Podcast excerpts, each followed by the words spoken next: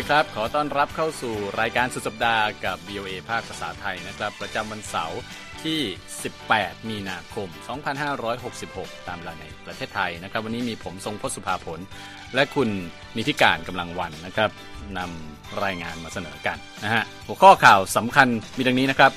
สารอาญาระหว่างประเทศออกหมายจับปูติน ข้อหาอาชญากรสงครามยูเครน และรัสเซียมอบรางวัลเชิดชูเกียรตินักบินที่เผชิญหน้าโดนสหรัฐ ฝ่ายค้านเกาหลีใต้ไม่ปลื้มแผนฟื้นสัมพันธ์ญี่ปุ่นนะฮะเรื่องนี้เรามีรายงานวิเคราะห์มาเสนอ บริษัทเจ้าของธนาคารซิลิคอนแวลลีย์ยื่นล้มละลาย ขอสิทธิ์ปกป้องทางการเงินแล้วนะครับ และเมืองใหญ่เอเชียใต้เรียงหน้าติดอันดับอากาศสกปรกที่สุดในโลก ในช่วงคุยกันท้ายรายการวันนี้นะครับมีเรื่องของ ประเทศที่สั่งแบน TikTok นะครับสื่อสังคมออนไลน์ยอดนิยมของวัยรุ่นตอนนี้ มีประเทศไหนบ้างเรามีรายชื่อมาให้ฟังกัน ส่งท้ายกันวันนี้นะครับ เรื่องของ Girl Group แต่เป็น AI นะครับ ของเกาหลีใต้ m a v เดบิวต์แล้วนะฮะ รุกตลาดบันเทิง Metaverse เป็นอย่างไรนั้นติดตาม ได้จากสุดสัปดาห์กับ VOA ในวันนี้ครับ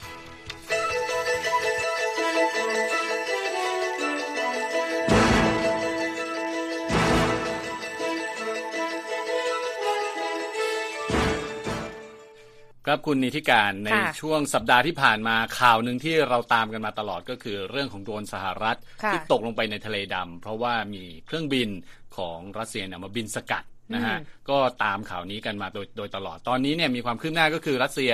ได้มอบเหรียญกล้าหาญให้กับนักบินด้วย ค่ะ ก็เป็นการ ยกย่องเชิดชูของฝากฝั่งรัสเซียครับโดยทางกระทรวงกลาโหมของรัสเซียเนี่ยออกมาประกาศนะในวันศุกร์บอกว่า เตรียมมอบรางวัลเชิดชูเกียรติให้กับนักบิน ซึ่งเกี่ยวข้องกับการเผชิญหน้ากับโดรนสหรัฐครับย้อนกลับไปเมื่อวันอังคารที่ผ่านมา ซึ่งเป็นการเคลื่อนไหวที่ส่งสัญญาณเกี่ยวกับความตั้งใจของรัฐบาลมอสโกในจุดยืนที่แข็งกร้าวมากขึ้นอืมต่ออากาศยานสอดแนมของสหรัฐครับอันนี้เป็นรายงานของ AP นะคะ โดยทางอ่า รัฐมนตรีกลาโหมรัสเซียเซอร์เกย์ชอยกูเนี่ยกล่าวยกย่องนักบินที่ป้องกันโดรน ไม่ให้บินเข้ามาในเขตห้ามบินของรัสเซียได้ และทางกระทรวงกลาโหมก็บอกว่ามาตรการนี้เนี่ยสอดคล้องกับระเบียบปฏิบัติสากลด้วยครับทางกองทัพสหรัฐเนี่ยเคยระบุว่าตัดระบบของโดรน MQ-9 Reaper ของกองทัพอากาศสหรัฐในทะเลดำไปเมื่อวันอังคาร หลังจากเหตุการณ์ก็คือ เครื่องบินขับไล่ของรัสเซียสองลำพ่นน้ำมันใส่โดรนสอดแนม และหนึ่งในเครื่องบินก็เข้าชนกับใบพัดโดรนระหว่างที่บินเหนือน่านฟ้าสากล ซึ่งรัฐบาลมอสโกเองก็ออกมาปฏิเสธตลอดว่าเครื่องบินไม่ได้ชนเข้ากับโดรน และเครื่องบินของกองทัพรัสเซียก็ตอบโต้การละเมิดเขตห้ามบินที่เพิ่งกำหนดเขตแดงขึ้นมา ใกล้กับไครเมีย ในช่วงที่สงครามกับยูเครนปะทุขึ้นเป็นเวลากว่าหนึ่งปีแล้วนะคะ แต่ว่าคำประกาศของรัสเซียที่มีออกมาทางจากฝั่งกระทรวงกลาโหมของรัสเซียเนี่ยก็มีขึ้นเพียงหนึ่งวันหลังจากที่ กองทัพสหรัฐก็แชร์คลิปความยาวใช่42 วินาทีใคอรอกๆก็มาเห็นแล้วตอนเนี้ยใช่ ที่แสดงให้เห็นก็คือเครื่องบินขับไล่ของรัสเซียเนี่ยพุ่งมาจากด้านหลัง แล้วก็มีการพ่นน้ำมันเข้าใส่ แล้วก็มีการบินผ่านในรูปแบบที่มุ่งเป้าจะทำลายอุปกรณ์กล้องของโดรน แล้วก็มีเครื่องบินรุ่นเดียวกันตามอืมประกบโดรนอีกนะคะ และชนเข้ากับใบพัดทำให้กองทัพสหรัฐก็ต้องตัดสินใจตัดระบบโดรนลงไป ตามการเปิดเผยของกองทัพอเมริกัน แต่ว่าในคลิปเนี่ย ก็ไม่ได้เผยให้เห็นการชนเกิดขึ้น แต่ว่าก็มีร่องรอยของความเสียหายบริเวณใบพัดของโดรนนะคะ แต่ว่าณตอนนี้เนี่ยทั้งฝั่งรัฐบาลวอชิงตันแล้วก็รัฐบาลมอสโกเองก็กล่าวหากันและกันเกี่ยวกับเหตุการณ์นี้ ซึ่งเกิดขึ้นบนน่านฟ้าสากลใกล้กับดินแดนที่รัสเซียอ้างสิทธิ์จากยูเครนนะคะและทางรัสเซียก็บอกว่าเหตุการณ์นี้เป็นเครื่องพิสูจน์แล้วว่าสหรัฐเข้าร่วมสงครามยูเครนโดยตรง ส่วนรัฐบาลวอชิงตันก็บอกว่าเหตุการณ์นี้เนี่ยเป็นการกระทำที่ขาดความยั้งคิดอืมของฝั่งรัสเซียไปนั่นเองค่ะ ครับผมก็เป็นเรื่องที่เอ่ออาจจะต้องดูกันต่อไปว่าในที่สุดแล้วเนี่ยท่าทีของทั้งสองฝ่ายจะเป็นอย่างไรใช่นะฮะแต่ว่าวันนี้อีกข่าวหนึ่งซึ่งเป็นข่าวใหญ่ที่เกี่ยวกับประเด็นเรื่องสงครามยูเครนก็คือ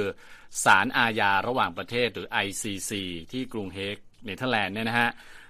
ออกหมายจับประธานาธิบดีวลาดิเมียร์ปูตินแล้วนะครับในข้อหาก่ออาชญากรรมสงคราม เรื่องนี้ก็มีการสืบสวนกันมานานหลายเดือนนะฮะในที่สุดก็ออกหมายจับ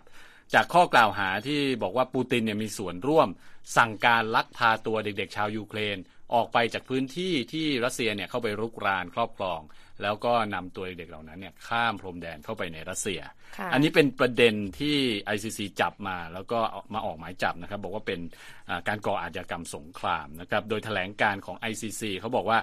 ปูตินคือผู้ถูกกล่าวหาว่ามีส่วนรับผิดชอบต่อการก่ออาชญากรรมสงคราม จากการนำตัวหรือโยกย้ายประชาชน เด็กๆ ออกจากพื้นที่ครอบครองในยูเครน ไปยังรัสเซียอย่างผิดกฎหมาย อันนี้เป็นแถลงการณ์อย่างเป็นทางการของ ICC นะครับ นอกจากนี้ยังได้ออกหมายจับหัวหน้าด้านสิทธิเด็กประจำสำนักงานประธานาธิบดีรัสเซียจากข้อหาเดียวกันด้วยนะฮะไม่ใช่มีปูตินคนเดียวที่โดนออกหมายจับนะครับทางด้านประธานศาลอาญาระหว่างประเทศนะครับพิออตฮอฟแมนสกี้บอกว่า แม้ว่าทางผู้พิพากษาของ ICC ได้ออกหมายจับแล้ว แต่ขึ้นอยู่กับประชาคมโลกที่จะบังคับใช้นะครับ เพราะว่า ICC เนี่ยมีแม้ว่าจะมีอำนาจตัดสินตามกฎหมาย แต่ว่าไม่มีเจ้าหน้าที่ที่จะไปบังคับใช้กฎหมายนะฮะดังนั้นเนี่ยออกหมายจับได้ แต่ว่าใครจะไปจับเนี่ยต้องให้เป็นหน้าที่ของประชาชนโลกใช่ก็จะเป็น บอกให้ประเทศอื่นๆเนี่ยจะต้องทำหน้าที่นะครับ โดยประธาน ICC บอกว่า ICC ทำหน้าที่ในส่วนของตัวเองไปเรียบร้อยแล้ว ขึ้นอยู่กับความร่วมมือของประชาคมโลกแล้วในตอนนี้นะครับ แต่ว่าถ้าจะพูดถึงว่าโอกาสในการที่จะจับกลุ่มปูตินมาลงโทษเนี่ยต้องบอกว่าแทบจะไม่มีเลย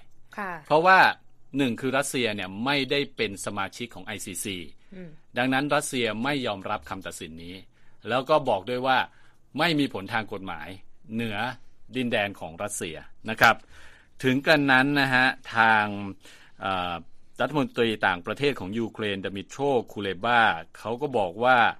เป็นสัญลักษณ์ว่าตอนนี้เนี่ยกงล้อแห่งความยุติธรรมเนี่ยกำลังหมุนไปแล้วนะฮะแล้วก็อาชญากรระหว่างประเทศจะต้องถูกลงโทษ ทั้งจากอาชญากรรมที่เกี่ยวกับการลักพาตัวเด็กๆ ในพื้นที่สงครามรวมทั้งอาชญากรรมอื่นๆด้วยนะครับทางด้านนักวิเคราะห์นะฮะบันคิสจาลา แห่งองค์กรสิทธิมนุษยชน Human Rights Watch บอกนะครับว่า แม้ว่าจะไม่มีผลที่จะทำให้ปูตินมาลงโทษได้จริง ๆ แต่ว่า ICC ได้ทำให้ปูตินเนี่ยกลายเป็นผู้ต้องหาที่ทางการต้องการตัวไปแล้วนะฮะ เป็นสัญญลักษณ์ไปแล้ว แล้วก็เป็นก้าวแรกไปสู่ความพยายามที่จะยุติสงครามในยูเครนครับ ก็ถือเป็นประเด็นที่เป็นการเคลื่อนไหวที่น่าสนใจนะคะ ที่เกิดขึ้นในวันนี้ ใช่ค่ะ ไปต่อกันนะฮะ คุณนิติการจะพาไปคราวนี้ไป ไปที่เกาหลีใต้บ้างนะครับ ผู้นำเกาหลีใต้เนี่ยเพิ่งเดินทางกลับจากการเยือนญี่ปุ่นนะแล้วก็มีการหารือกัน แต่ว่ากลายเป็นว่ามีบางส่วนคนบางส่วนในเกาหลีใต้ที่ไม่ชอบใจเรื่องนี้ค่ะจะทำให้ทุกฝ่ายพอใจก็คงจะเป็นเรื่องยากนะคะ แต่ว่าประเด็นนี้น่าสนใจเพราะว่ามันเป็นเรื่องใกล้ๆในฝากฝั่งเอเชีย เนื่องจากว่าทันทีที่ทางประธานาธิบดียุนซุกยองของเกาหลีใต้ ลงเครื่องแลนดิ้งถึงที่เกาหลีใต้ปุ๊บ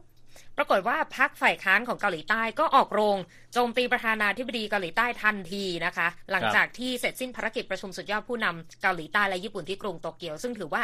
เป็นผู้นำเกาหลีใต้คนแรกในรอบ 12 ปี รอบหนึ่งเลยนะคะที่เข้าร่วมประชุมสุดยอดกับนายกรัฐมนตรีของญี่ปุ่น ซึ่งตอนนี้ปัจจุบันก็คือฟูมิโอะคิชิดะนะคะ การเจอกันก็เจอกันที่กรุงโตเกียวเมื่อวันพระหัสบดีที่ผ่านมา แล้วก็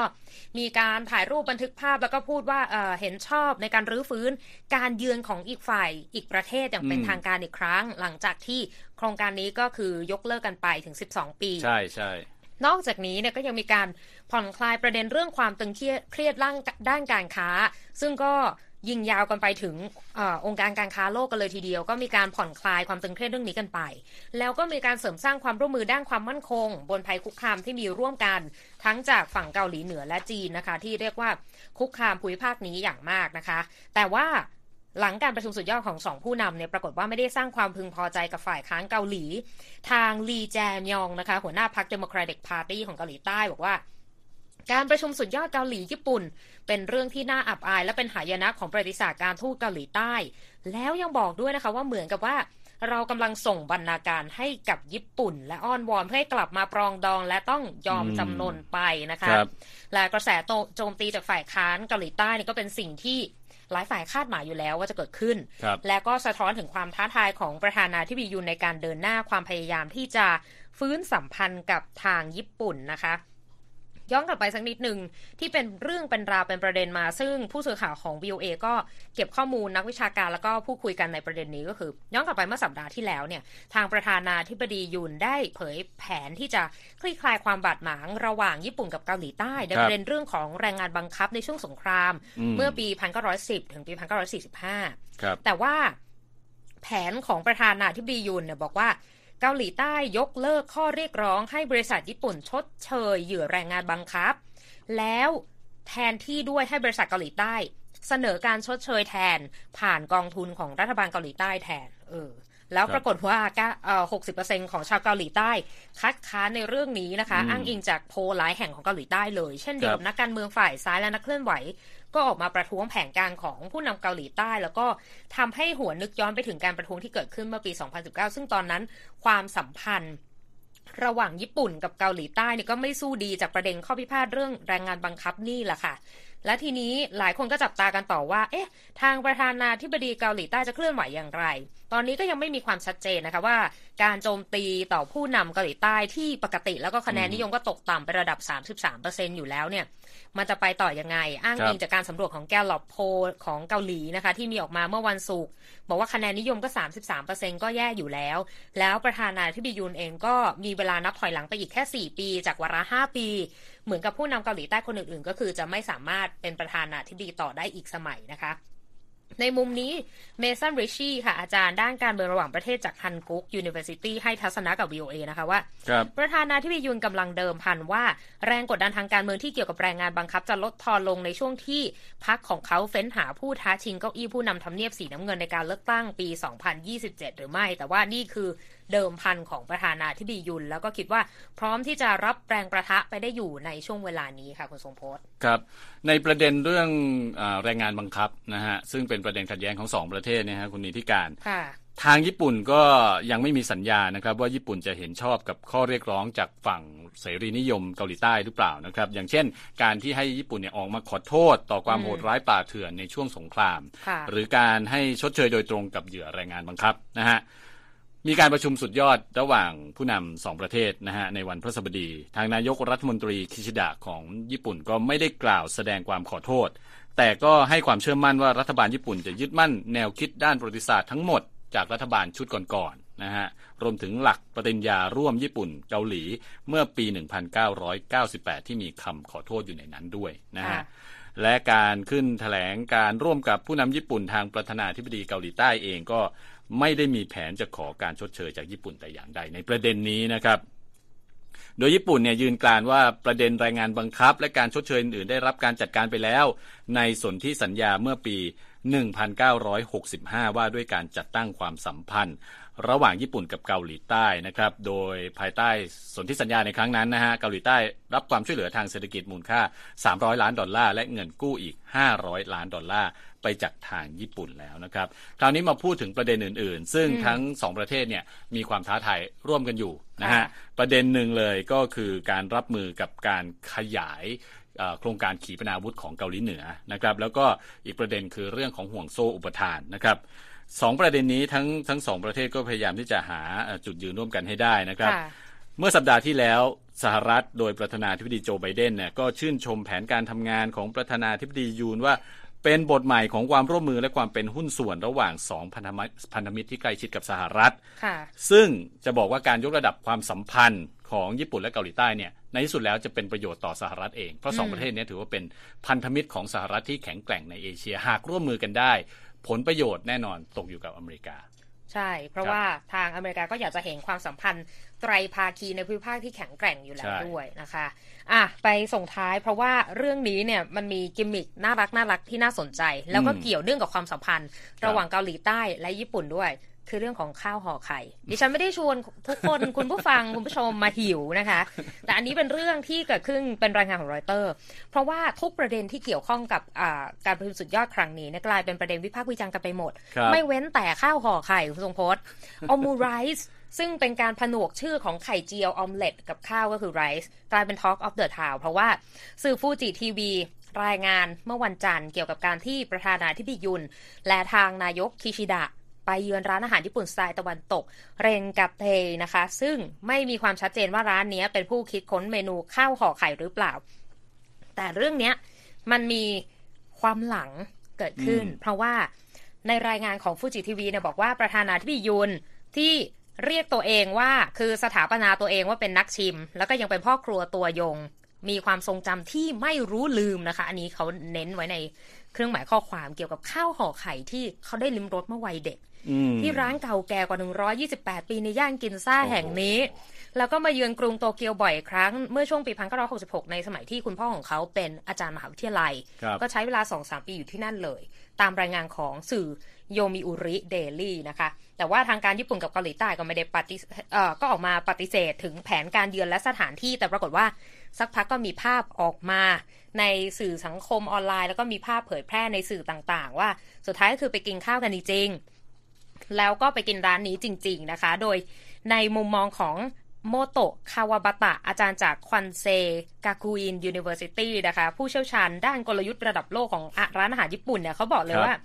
นายกคิชิดะกับประธานาธิบดียุนเนี่ย ร่วมโต๊ะอาหารกันในมากกว่าการทานซุกี้มื้อเย็น แต่ปรากฏว่า ข้าวห่อไข่เนี่ย คือเมนูละลายพฤติกรรมของสองผู้นำกันเลยทีเดียว ช่วยเสริมสร้างความสัมพันธ์ที่เย็นชาถึง 12 ปีให้มันอบอุ่นเหมือนกับข้าวห่อไข่ แล้วเขาก็บอกได้วยว่าเมนูนี้เนี่ยอาจจะเป็นความพยายามในการสร้างความรู้สึกที่เป็นกันเอง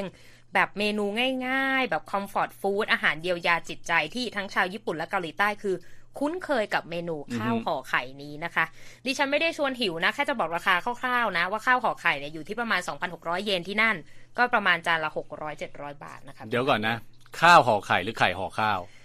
คุณไปดูรูปแล้วเดี๋ยวคุณก็จะชวน ไม่ใช่ไข่ห่อข้าวใช่ไหมไม่มีไข่และข้าวอยู่ข้างในแต่เขาบอกไม่เหมือนกันเป็นข้าวห่อไข่โอเคโอเค เป็นเมนูละลายพฤติกรรมค่ะนะฮะแล้วก็ละลายความหิวด้วยอืมไม่หิวมากเลยตอนนี้ครับคุณผู้ฟังตอนนี้ก็ติดตามสุดสัปดาห์กับ BOA นะครับ เดี๋ยวเราจะไปคุยกันเรื่องของสีแดงสีเขียวบ้างนะฮะ สีแดงคืออะไร สีเขียวคืออะไรช่วงต่อไป เดี๋ยวติดตามครับ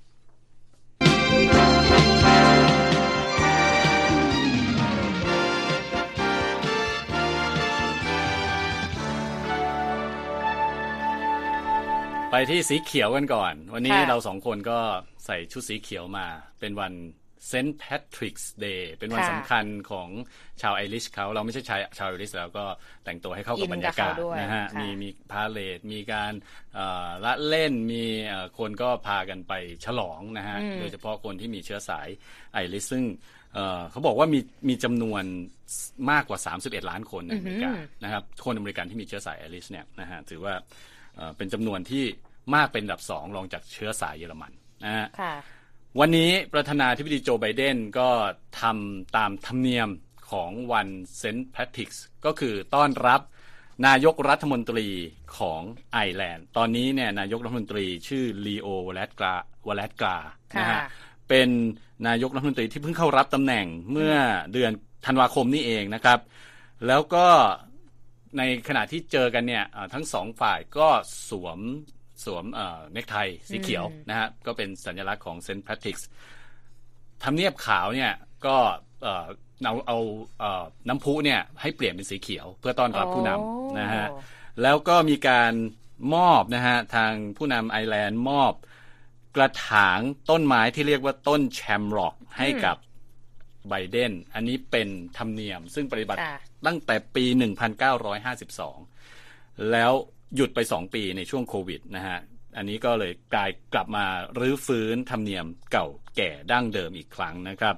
ก็มีการกล่าวชมกันไปชมกันมานะครับ ระหว่างสองประเทศเป็นเรื่องของความสัมพันธ์ที่ยึดมั่นแนบแน่นทั้งสองฝ่ายนะฮะ ส่วนไบเดนก็บอกว่ามีแผนจะเยือนสาธารณรัฐไอร์แลนด์แล้วก็ไอร์แลนด์เหนือนะฮะซึ่งเป็นส่วนหนึ่งของสหราชอาณาจักร ในโอกาสครบรอบ 25 ปีสนธิสัญญา Good Friday ซึ่งเป็นข้อตกลงที่ช่วยยุติความรุนแรงหลายสิบปี ในช่วงที่ไอร์แลนด์เหนือพยายามแยกตัวจากสหราชอาณาจักรด้วย อันนี้ก็มีการหารือกันในเรื่องนี้ด้วยนะครับถือว่าเป็นบรรยากาศเนี่ยค่อนข้างที่จะชื่นมื่นนะฮะแล้วก็ค่อนข้างสะท้อนวัฒนธรรมของ St. Patrick's Day นะฮะตั้งแต่ระดับของผู้นำมาจนถึงระดับของผู้คนที่ฉลองกันในวันนี้นะฮะส่วนเมื่อกี้เกริ่นไว้เรื่องของสีแดง ก็คือสีของตลาดหุ้น เราใส่เขียวได้เลยแต่ว่าตลาดหุ้นก็ยังแดงอยู่นะครับ ก็สืบเนื่องมาจากเรื่องที่ธนาคารซิลิคอนแวลลีย์ล่มมา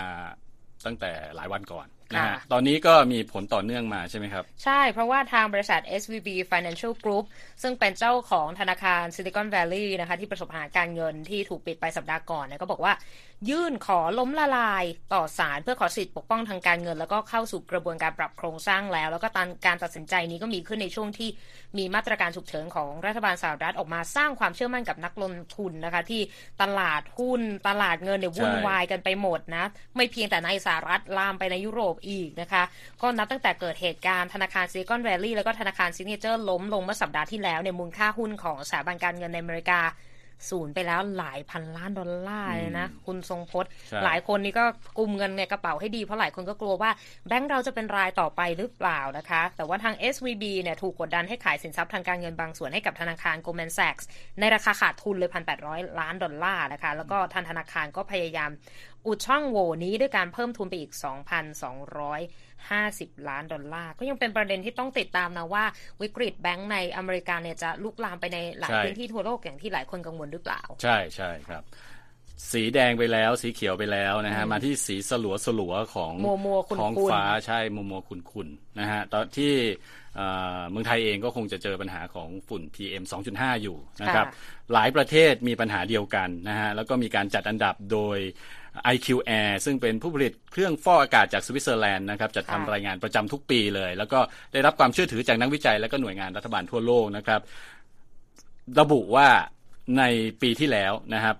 เมืองที่มีมลพิษทางอากาศมากที่สุดในโลก ไม่ใช่กรุงเทพนะครับ เมืองลาฮอร์ของปากีสถานนะครับ มีฝุ่น PM 2.5 เนี่ย 97.4 ไมโครกรัมต่อ 1 ตารางเมตรเอ้หนึ่งลูกบาศก์เมตร อันนี้เป็น ตัวเลขเฉลี่ยของทั้งปีนะฮะเมืองโฮตันในมณฑลซินเจียงของจีนตามมาเป็นที่ 2 นะครับ อันดับ 3 และ 4 อยู่ในอินเดีย คือกรุงนิวเดลี และเมืองภิวดี ส่วนอันดับ 5 นะฮะ ก็เมืองเปชวาในบังกลาเทศ สรุปคือเมืองใหญ่เอเชียใต้เนี่ยเรียงหน้าติด อันดับเมืองที่มีอากาศสกรปรกที่สุดในโลก ส่วนรายงานชิ้นนี้ของกรุงเทพเนี่ยฮะบอกว่าปีที่แล้วมีระดับ PM 2.5 เฉลี่ยที่ 3 36.2 ไมโครกรัม มากที่สุดในประเทศไทยนะฮะ อันดับ 2 คือจังหวัดน่านที่ 30.4 ไมโครกรัม ซึ่งหากเทียบกับเมืองใหญ่ทางเอเชียใต้ก็ยังถือว่ายังสูงไม่เท่านั้น แต่ก็สูงกว่าตัวเลขที่องค์การอนามัยโลกกำหนดเขาบอกว่าตัวเลขเนี่ย PM 2.5 เกิน 5 ไมโครกรัมต่อ1ลูกบาศก์เมตรเนี่ยถือว่าสูงแล้ว เป็นอันตรายต่อสุขภาพ อันนี้อนามัยโลกบอก 5 ไมโครกรัม แต่ว่าในประเทศเรามีหลัก 30 30 ก็คือสูงก็ยังเป็นประเด็นที่น่ากังวลนะน่ากังวลใช่น่ากังวล คุณฟังกำลังรับฟังสุดสัปดาห์กับ VOA นะครับ ติดตามเราได้ทั้งทางเว็บไซต์ voa thai com และสื่อสังคมออนไลน์ต่างๆนะครับ ช่วงสุดท้ายเดี๋ยวไปคุยเรื่องของเทคโนโลยีกันนะ ค่ะ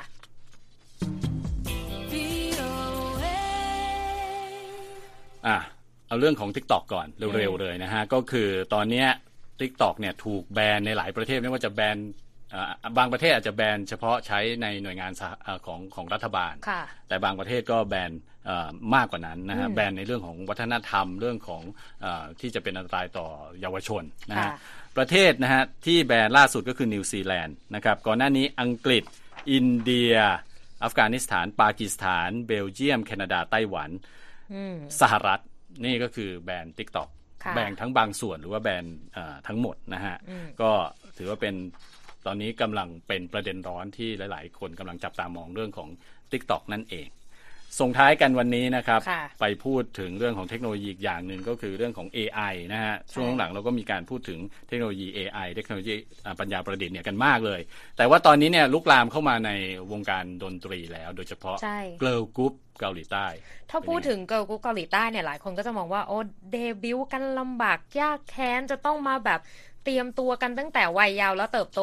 แล้วจู่ๆก็มีการเปิดตัวของสี่สาวสมาชิก MAVE นะคะ เป็นเอ่อ girl group สี่คนทำคลิป viral ไปแล้วในเวลาไม่ถึง 2 เดือน ยอดวิวเนี่ยเกือบ 20 ล้านครั้งบน YouTube หลายคนบอกว่าปังแน่ ๆ นะคะ 20 ล้านครั้ง 20 ล้านครั้งบน YouTube ในระยะเวลาไม่ถึง 2 เดือน peak มาก แต่ปรากฏว่าพอดูไปเผินๆ ตอนแรกก็เออก็เหมือนไอดอลมาเอ่อดาราสี่สาวสมาชิกเนี่ยก็มาเต้นมาร้องเพลงเหมือนไอดอลเกาหลีทั่วไปคุณทรงพจน์ก็ดูมา แต่ปรากฏว่า เอ๊ะพอดูชัดๆ ทำไมสาวๆเหล่านี้เนี่ย ดูเหมือนมีความผสมผสานระหว่างความเสมือนจริงกับความจริงคือไม่เหมือนคนจริงล่ะนั่นว่าอน่ะย่างสิ ก็เลยตอมเอะแล้วก็พบว่าเป็นไอดอลที่มีตัวตนอยู่ใน Metaverse เท่านั้นนะคะ ทั้งเสื้อผ้าหน้าผมการแต่งตัวการร้องเพลง เป็นปรัญญาประดิษฐ์ทั้งสิ้นอืมแต่ว่า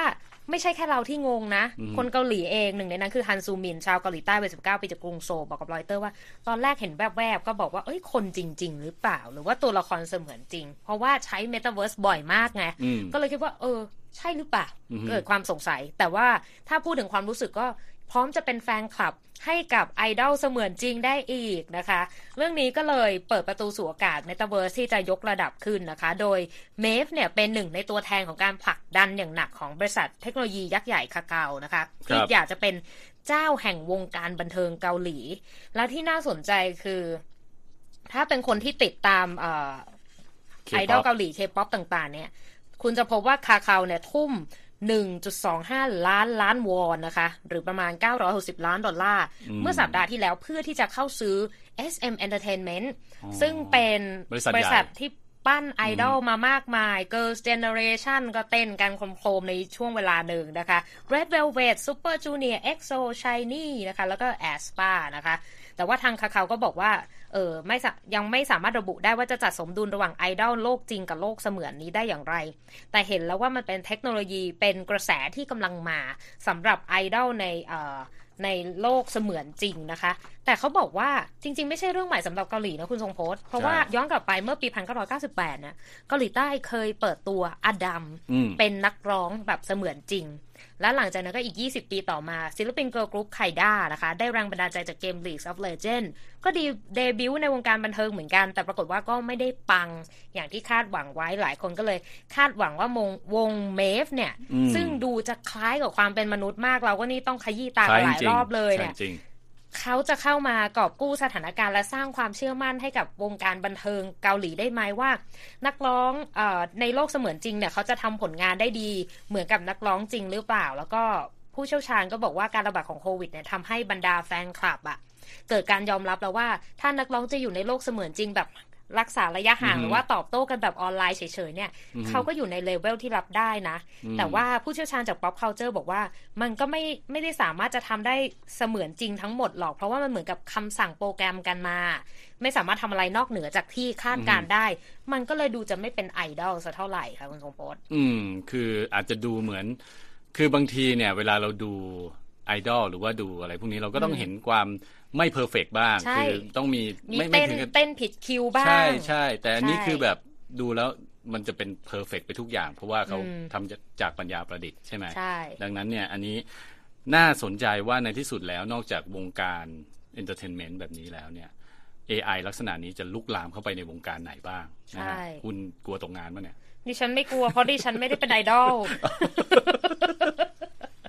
โอเคครับอา ขอบคุณคุณนีธิกาญจน์วันนี้ที่มาร่วมพูดคุยในรายการสุดสัปดาห์กับ VOA นะครับก็ต้องลากันไปก่อนนะฮะติดตามเราได้ครั้งในสัปดาห์หน้าวันนี้ ผมทรงพจน์ สุภาผลและคุณนีธิกาญจน์ กำลังวรรณลาไปก่อนสวัสดีครับ สวัสดีค่ะ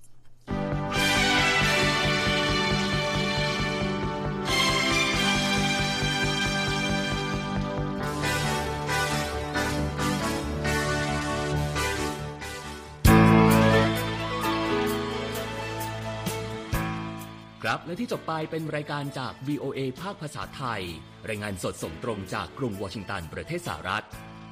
คุณผู้ฟังสามารถติดตามข่าวสารจากทั่วโลกได้ในทุกที่ทุกเวลา ที่เว็บไซต์ voa thai com รวมถึงทุกช่องทางในโซเชียลมีเดีย Facebook YouTube Twitter และ Instagram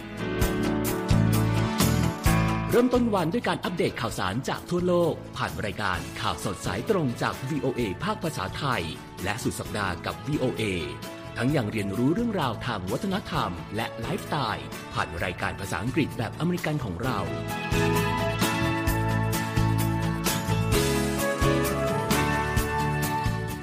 ติดตามความเคลื่อนไหวในประเทศสหรัฐ การเมืองอเมริกัน พร้อมเข้าใจที่มาที่ไปของเหตุการณ์สำคัญ รวมถึงข่าวต่างประเทศ จากแหล่งข่าวที่เชื่อถือได้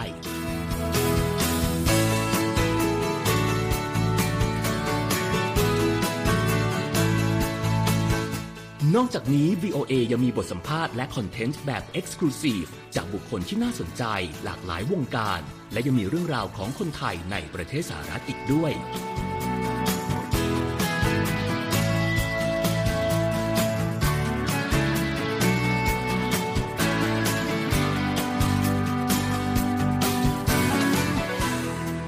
ขอบคุณนะครับที่ให้